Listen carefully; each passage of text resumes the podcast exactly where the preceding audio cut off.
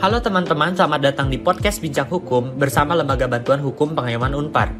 Bagi teman-teman yang baru mendengarkan podcast ini, mungkin ada yang belum tahu tentang Lembaga Bantuan Hukum Pengayoman Unpar. Lembaga Bantuan Hukum Pengayoman Unpar merupakan suatu lembaga yang memberikan konsultasi hukum secara gratis pada masyarakat yang memiliki permasalahan hukum, khususnya masyarakat Kota Bandung. Selain itu, kami juga memiliki beberapa kegiatan rutin, yaitu penyuluhan hukum, pelatihan hukum, siaran radio, podcast, konseling hukum, serta rapat kerja tahunan. Berhubung saat ini kami tidak dapat menerima konsultasi hukum secara tatap muka, bagi teman-teman pendengar yang memiliki permasalahan hukum dan hendak melakukan konsultasi, dapat menghubungi kami melalui email di lbh.pengayoman@unpar.ac.id atau melalui media sosial kami untuk Instagram di @lbhpengayoman Twitter lbh.pengayoman, dan Facebook di LBH Pengayoman. Informasi lebih lanjut mengenai LBH Pengayoman Unpar dapat diakses melalui www.lbhpengayoman.unpar.ac.id. Nah, kalau begitu, tidak perlu berlama-lama lagi. Simak podcast berikut ini.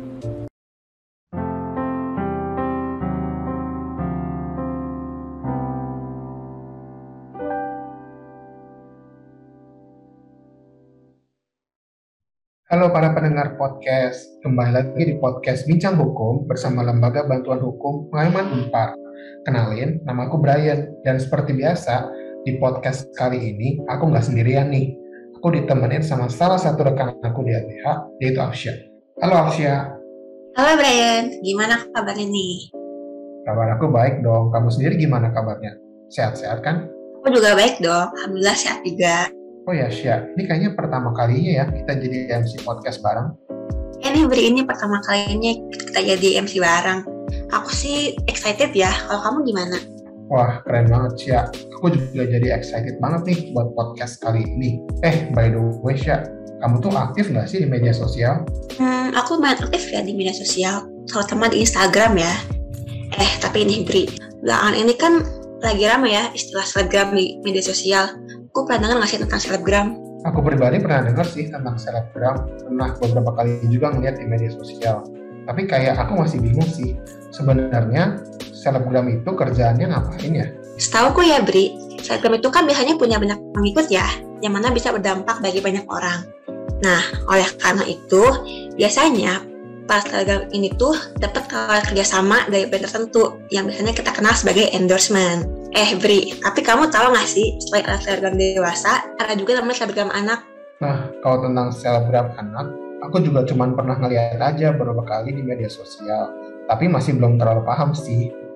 Nah, Syah, daripada kita bahas tentang topik ini, padahal kita sama-sama belum terlalu paham, mending kita panggilin aja nih salah satu rekan kita di LBH yang udah meneliti dan mencari tahu lebih mendalam tentang topik ini, yaitu Shannon. Halo Shannon. Halo Kak, halo para pendengar. Kenalin aku Shona. Di podcast kali ini aku bakal sedikit jelasin nih mengenai perlindungan hukum terhadap profesi selebgram anak terkait jasa endorsement. Nah mungkin sebelumnya aku mau tanya nih gimana kabarnya Kak Afia sama Kak Brian? Kabar aku baik dong pastinya. Kabarku juga baik dong Shen. Jadi gini Shen, tadi aku sama Brian tuh sempat bahas nih tentang selebgram anak yang juga terkait dengan endorsement. Sebenarnya apa sih Shen urgensi topik podcast kita hari ini? Seperti yang kita ketahui nih ya, kemajuan teknologi ini menciptakan apa digital melalui platform media sosial yang menyalurkan berbagai aktivitas dua arah dalam berbagai bentuk pertukaran, kolaborasi, dan interaksi dalam bentuk tulisan, visual maupun audiovisual. Eksistensi di sosial media ini sekarang dinilai sebagai terah hidup seseorang, salah satunya eksistensi orang tua yang mengunggah video atau foto anaknya yang masih di bawah umur dalam tahap tubuh kembang anak. Nah, kebiasaan membagikan momen perkembangan anak di media sosial ini menjadi daya tarik sendiri nih bagi pengguna media sosial lainnya. Karena mungkin anak yang di ini uh, lucu atau memanfaatkan kecerdasan anak yang memungkinkan akan membawa status anaknya menjadi selebriti anak atau yang bisa kita sebut dengan selebgram anak. Nah, kalau kita tinjau dari sisi positifnya sendiri, endorsement ini dapat membantu kebutuhan anak terpenuhi. Namun, pada sisi negatifnya dapat terjadi eksploitasi yang mendorong anak pada batasan yang berlebihan sehingga anak ini akan terpengaruh dengan hal-hal yang negatif. Misalnya, anak akan kelelahan sehingga proses tumbuh kembang ini tidak seperti layaknya anak-anak yang seusia mereka. Yang akan kita kaji secara lebih lanjut mengenai perlindungan hukum terhadap profesi selebgram anak terkait jasa endorsement ini. Mungkin gitu sih Kak Arsya, urgensi kita pada podcast kali ini. Oh, Shen, jadi kalau dari yang kamu sampaikan tadi, berarti kan topik ini penting banget nih buat kita bahas, karena seiring berkembangnya media sosial, sekarang-sekarang ini tuh banyak bermunculan ya selebgram anak. Dan salah satu kerjaan mereka itu kan melakukan endorsement. Mungkin boleh coba jelasin dulu ya ke kita, sebenarnya endorsement itu apa sih? Nah, endorsement itu merupakan salah satu bentuk promosi dari sebuah pemilik usaha yang bekerja sama dengan individu terkenal ditunjukkan melalui banyak pengikutnya. Mungkin kalau singkatnya itu ada sebuah brand atau perusahaan yang ingin mempromosikan produknya melalui selebriti Instagram yang terkenal dan memiliki followers yang banyak. Mungkin kayak gitu sih singkatnya endorsement itu. Oh, berarti endorsement itu intinya semacam perjanjian gitu ya untuk melakukan promosi di media sosial, khususnya di media sosial orang-orang terkenal. Eh, Shen, tapi perjanjian kayak model endorsement gitu tergolong perjanjian yang sah nggak sih menurut pasal 1320 KUH Perdata? Nah, kalau kita kaji secara hukum ya, sebenarnya dalam kegiatan endorsement ini harus dibuat suatu perjanjian atau kontrak kerja di mana kalau di dalam hukum berdasarkan pasal 1320 KUH Perdata, syarat-syarat sahnya perjanjian yaitu adanya kesepakatan antara para pihak yang mengikatkan diri, kecakapan untuk membuat suatu perikatan, suatu hal tertentu, dan suatu sebab yang halal. Jika kita telah lebih lanjut, syarat pertama dan kedua merupakan syarat subjektif, sedangkan syarat ketiga dan keempat adalah syarat objektif. Nah, apabila syarat subjektif tidak terpenuhi, maka perjanjian tersebut dapat dibatalkan. Namun, jika syarat objektif yang tidak dipenuhi, maka perjanjian tersebut batal demi hukum. Nah, akibat pembatalan perjanjian ini diatur dalam pasal 1451 dan 1452 KUH Perdata. Adapun akibat hukum yang timbul terhadap perjanjian yang dapat dibatalkan adalah salah satu pihak dapat meminta pembatalan perjanjian. Sementara itu, akibat hukum terhadap perjanjian yang batal demi hukum adalah perjanjian dianggap batal atau bahkan perjanjian dianggap tidak ada dan tidak pernah terjadi di awal. Akibat hukum terhadap para pihak dalam perjanjian apabila terjadi pembatalan perjanjian adalah timbulnya hak untuk pemulihan sebagaimana keadaan semula sebelum terjadinya perjanjian. Mungkin itu sih Kak yang bisa aku jelasin mengenai endorsement ini termasuk dalam perjanjian yang sah menurut pasal 1320 KUH Perdata. Berarti berdasarkan penjelasan kamu ya, salah satu syarat subjektif dari perjanjian itu kan harus cakap ya dalam membuat perjanjian. Nah, kita kan bisa menyimpulkan ya kalau anak itu belum cakap. Jadi gimana tuh Shen pengaturannya? Nah, benar banget nih, anak ini kan belum cakap. Sesuai dengan pasal 26 UU Ketenagakerjaan ini juga disebutkan bahwa anak adalah setiap orang yang berumur di bawah 18 tahun. Oleh karena itu, jika selebgram anak ini berumur dari 18 tahun, maka yang menjadi wali yang dalam berkuasa membuat perjanjian endorsement ini adalah orang tua atau wali pengampunya. Nah, di mana wali orang tua yang memiliki kecakapan ini diatur dalam pasal 1330 KUH Perdata yang menyebutkan tentang orang yang tidak cakap untuk membuat perjanjian yaitu orang-orang yang belum dewasa, yakni um, umurnya belum mencapai 21 tahun, orang yang berada di bawah pengampuan. Nah, pada poin yang pertama, dinyatakan tidak cakap jika belum berusia 21 tahun. Hal ini dipertegas dengan ketentuan kecakapan untuk membuat suatu perjanjian yang diatur dalam pasal 1320 KUH Perdata. Mungkin itu sih Kak mengenai ketentuan kecakapan di dalam kegiatan endorsement anak ini.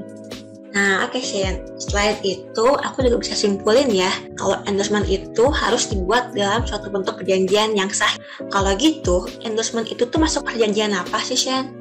Nah, terkait kegiatan endorsement ini, itu di dalamnya harus dibuat perjanjian atau kontrak kerja. Perjanjian yang memungkinkan ada dua, yaitu perjanjian kerja dan perjanjian jasa. Mungkin yang pertama aku bakal jelasin ke para pendengar, yakni mengenai perjanjian kerja ya. Sebenarnya, perjanjian kerja ini diatur dalam pasal 1 ayat 14 Undang-Undang nomor 13 tahun 2003 tentang ketenaga kerjaan, atau yang biasa kita sebut dengan UU Ketenaga Kerjaan. Disebutkan bahwa perjanjian kerja adalah perjanjian antara pekerja atau buruh dengan pengusaha atau pemberi kerja yang memuat syarat-syarat kerja, hak, dan kewajiban para pihak. Adapun pembuatan perjanjian kerja ini wajib berdasarkan pasal 52 ayat 1 UU Ketenagakerjaan yang menyebutkan bahwa perjanjian kerja dibuat atas dasar kesepakatan kedua belah pihak, kemampuan atau kecakapan melakukan perbuatan hukum, adanya pekerjaan yang diperjanjikan, dan yang terakhir, pekerjaan yang diperjanjikan ini tidak bertentangan dengan ketertiban umum, kesusilaan, dan peraturan perundang-undangan yang berlaku. Mungkin itu sih Kak mengenai perjanjian kerjanya. Oh, berarti perjanjian kerja itu merupakan perjanjian yang dibuat antara pekerja dengan pemberi kerja ya, Shen. Yang pengaturannya itu diatur dalam UU Ketenagakerjaan. Nah, selain itu kan, kamu juga tadi bilang ya tentang perjanjian jasa. Apa sih perjanjian jasa itu, Shen? Nah, mungkin sebelumnya aku mau jelasin dulu kali ya, bagi para pendengar, apa sih bedanya perjanjian kerja dan perjanjian jasa dalam kegiatan endorsement ini. Nah, sebenarnya kalau dibuat perjanjian kerja itu, jika selebgram anak ini melakukan kolaborasi atau dikirimkan suatu produk atau menghasilkan suatu produk, nah maka dari itu dibuatlah perjanjian kerja.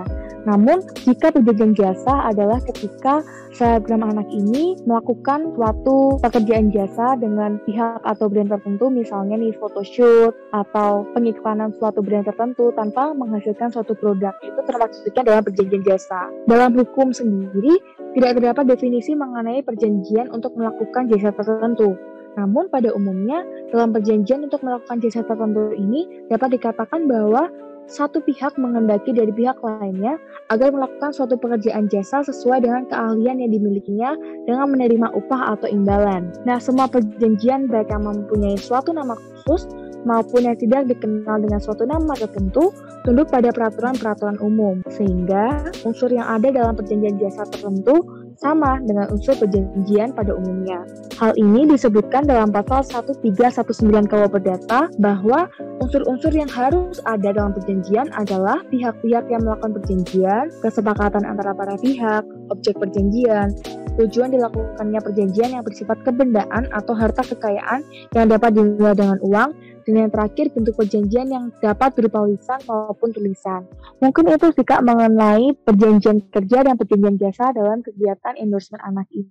Oke Shen, terima kasih atas penjelasannya. Nah, tapi kan melihat pembahasan podcast kita kali ini mengenai selebgram anak ya, kalau di Indonesia itu gimana sih pengaturannya melindungi selebgram anak ini? Nah, jadi dalam kegiatan endorsement selebgram anak ini harus memperhatikan bahwa yang dikerjakan adalah pekerjaan ringan. Itu perlu digarisbawahi ya bahwa pemenuhan hak dan kewajiban seorang anak dalam bekerja sesuai dengan pasal 71 UU Ketenagakerjaan disebutkan bahwa anak dapat melakukan pekerjaan untuk mengembangkan bakat dan minatnya. Yang kedua, pengusaha yang mempekerjakan anak sebagaimana dimaksud dalam ayat 1 wajib memenuhi syarat, yaitu yang pertama, di bawah pengawasan langsung dari orang tua atau wali, kedua, waktu kerja paling lama 3 jam sehari, dan yang terakhir kondisi dan lingkungan kerja tidak mengganggu perkembangan fisik, mental, sosial, dan waktu sekolah. Mungkin itu sih mengenai regulasi hukum ketika seorang anak itu bekerja. Berarti perlindungan buat selebgram anak itu udah ada ya, Shen, di Undang-Undang Ketenaga Kerjaan, khususnya terkait pekerja anak. Eh, tapi ada nggak sih dasar hukum yang lebih spesifik yang ngatur tentang perlindungan terhadap hak-hak anak Nah, mengenai perlindungan hukum terhadap anak ini sebenarnya dasar hukumnya banyak sih, Kak. Yang pertama itu mungkin aku bisa sebutkan di dalam Undang-Undang Nomor 4 Tahun 1979 tentang kesejahteraan anak, di mana anak ini berhak atas kesejahteraan, perawatan, asuhan, dan bimbingan berdasarkan kasih sayang baik dalam keluarganya maupun di dalam asuhan khusus untuk tumbuh dan berkembang dengan wajar. Anak juga berhak atas pelayanan untuk mengembangkan kemampuan dan kehidupan sosialnya, sesuai dengan kebudayaan dan kepribadian bangsa untuk menjadi warga negara yang baik dan berguna. Anak juga berhak atas pemeliharaan dan perlindungan, baik semasa dalam kandungan maupun sesudah dilahirkan. Dan yang terakhir dalam undang-undang ini juga disebutkan bahwa anak ini berhak atas perlindungan terhadap lingkungan hidup yang dapat membahayakan atau menghambat pertumbuhan dan perkembangannya dengan wajar. Selain itu, dasar hukum yang lain yang bisa kita ambil dari Undang-Undang Nomor 39 tahun 1999 tentang hak asasi manusia dan Undang-Undang Nomor 35 tahun 2014 tentang perubahan atas Undang-Undang Nomor 23 tahun 2002 mengenai perlindungan anak.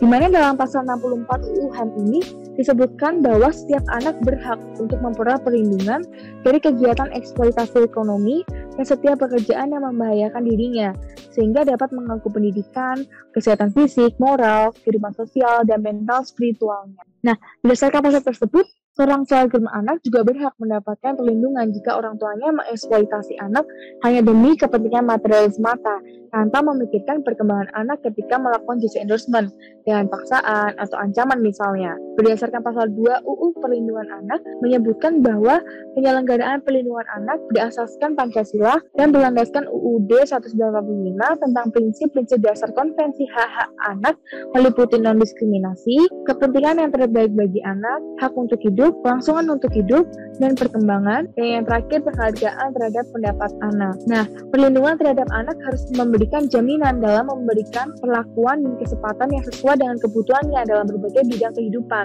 Seorang anak ini berhak untuk istirahat, bergaul dengan anak sebayanya, bermain, berkreasi, sesuai dengan minat, bakat, dan tingkat kecerdasannya demi pengembangan dirinya. Hal ini ditegaskan dalam pasal 76I UU Perlindungan Anak yang menyebutkan bahwa setiap orang dilarang untuk menempatkan, membiarkan, melakukan, menyuruh melakukan, atau terus serta melakukan eksploitasi secara ekonomi dan atau seksual kepada anak. Mungkin itu sih Kak mengenai dasar-dasar hukum hak dari anak itu sendiri. Nah, Shen, tadi kan kamu udah jelasin bahwa kita udah punya loh dasar hukum yang mengatur tentang perlindungan hak-hak anak, termasuk buat selebgram anak, yaitu di Undang-Undang Kesejahteraan Anak Undang-Undang HAM, dan Undang-Undang Perlindungan Anak. Nah, tapi kita punya nggak sih aturan hukum di Indonesia yang atur spesifik nih tentang konsekuensi buat pelaku eksploitasi ekonomi anak? Ada dong mengenai pengaturan sanksi yang dikenakan bagi pelaku tindak pidana eksploitasi ekonomi terhadap anak diatur dalam pasal 88 UU Perlindungan Anak yang menyebutkan bahwa setiap orang yang melanggar ketentuan sebagaimana dimaksud dalam pasal 76I dipidana dengan pidana penjara paling lama 10 tahun dan atau denda paling banyak 200 juta rupiah. Itu sih sanksinya. Oh, berarti udah ada ya sanksi tegas buat siapa pun nih yang melakukan eksploitasi ekonomi terhadap anak. Semoga sanksi tegas itu bisa mencegah orang melakukan eksploitasi ekonomi terhadap anak ya. Nah, Shen, dari awal tadi kan kita udah bahas nih lumayan panjang, mulai dari selebgram anak, endorsement, sampai perlindungan hak anak, dan terakhir tadi tentang sanksi tegas buat pelaku eksploitasi ekonomi anak. Kalau dari kamu sendiri, ada nggak sih closing statement yang mau kamu sampaikan kepada pendengar? Nah, ada dong, karena uh, dengan adanya eksistensi selebgram anak di sosial media ini sebenarnya diperbolehkan aja selagi tidak melanggar hukum. Nah, dalam eksekusinya sendiri tidak ada paksaan terhadap anak dalam melakukan kegiatannya. Nah, kita harus membedah kepentingan sangat diperlukan dalam mengkaji eksploitasi anak oleh orang tua atau pihak yang bersangkutan. Karena layaknya seorang anak wajib mendapatkan haknya yang dilindungi secara hukum dalam masa tumbuh kembangnya tanpa adanya tekanan yang dapat merusak mental, fisik, dan moralnya sebagai penerus bangsa. Nah, oleh karena itu, pengaturan mengenai perlindungan hukum terhadap profesi selagam anak terkait endorsement ini perlu disosialisasikan menurut saya, karena menimbang banyaknya selagam anak di media sosial saat ini. Terima kasih Shina atas closing statementnya. Berarti selebgram anak itu diperbolehkan di Indonesia selama tidak melanggar hukum serta tidak ada paksaan maupun eksploitasi terhadap mereka. Selain itu, diperlukan juga pengaturan mengenai endorsement yang terkait dengan profesi selebgram anak untuk melindungi hak mereka. Nah, para pendengar semua, nggak kerasa nih kita udah sampai di penghujung podcast kita kali ini. Pertama-tama aku berterima kasih nih kepada Shannon sebagai narasumber kita. Thank you Shannon. Thank you Kasha, thank you Kak Brian, dan thank you juga para pendengar semuanya. Sampai jumpa di podcast selanjutnya. Ya, nah kalau lupa juga nih, aku berterima kasih pada partner aku di podcast ini, yaitu Brian yang udah menemani aku sepanjang podcast. Para pendengar, Nantikan terus ya podcast Bincang Hukum episode selanjutnya. Sampai jumpa dan selamat sehat semuanya.